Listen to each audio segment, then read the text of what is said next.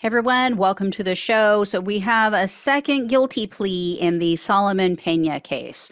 For anyone who's not familiar with this case, Solomon Peña is a failed New Mexico congressional candidate, a state candidate. He is also a huge Donald Trump fan. No shock. Peña ran in the 2022 midterms for a seat in the state house that was in the 14th district in New Mexico, and he lost bigly, as Donald Trump would say. Lost by many, many percentage points. He knows it and I know it, okay? You know it and I know it. As with all MAGA candidates, though, Peña threw a tantrum and he said that the election was rigged. So on the night of the election, Peña tweeted, quote, "I dissent. I am the MAGA king."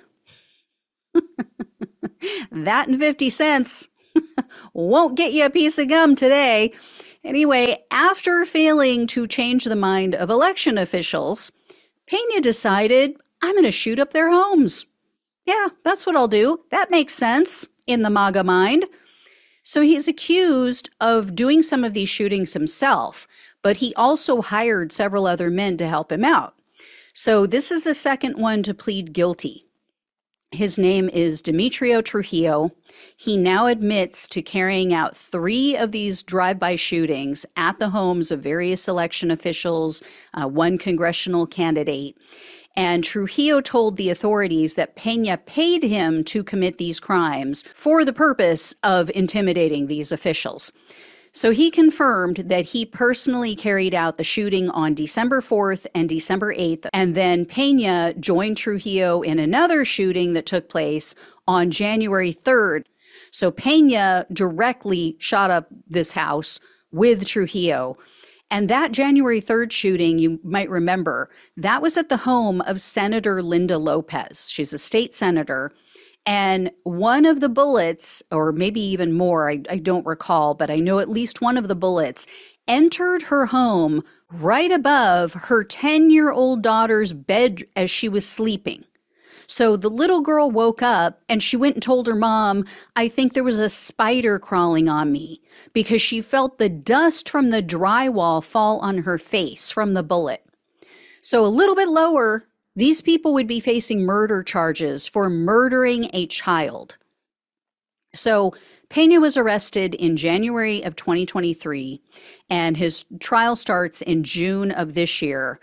Demetrio Trujillo was indicted several months later in May, and now he has pleaded guilty to conspiracy, 2 counts of interference with federally protected activity, using a firearm during a crime of violence, and using and discharging a firearm during a crime of violence. So Trujillo faces up to life in prison, which is likely why he took a plea deal.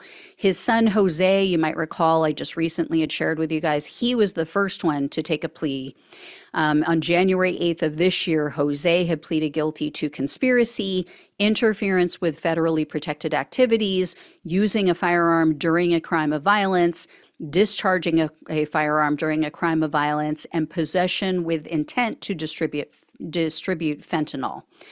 So as with his father, Jose Trujillo also faces life in prison. And so they're each going to be required to testify against Peña. And I will be shocked if Peña doesn't spend decades in prison. He already has quite a criminal history, as I've mentioned in the past. For more than a year, Peña and some of his friends were stealing cars, and then they would drive these cars into the front of a store, like big box stores at night, and they would steal a bunch of expensive items. One store manager said Peña and his friends stole about a dozen Xboxes, they got up to 10 PlayStation portables, and then around 80 Xbox games. So as with the current case, Peña's co-conspirators took plea deals, but he opted for a jury trial. Didn't go so great for Peña. He was convicted in that case on 15 counts. He was sentenced to prison for many years, and needless to say, he was at the Capitol on January 6th.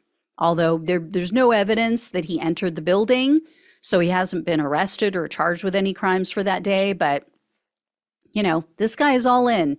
And he clearly has issues. He clearly has a sense of entitlement. So no wonder he's attracted to Trump, right? No wonder he is a part of the current Retrumplican Party. I mean, that's like a prerequisite to be full of yourself, delusional, violent, spoiled brat who refuses to accept results of an election, sense of entitlement. I mean, check. I mean, he checks off every box. So there you go.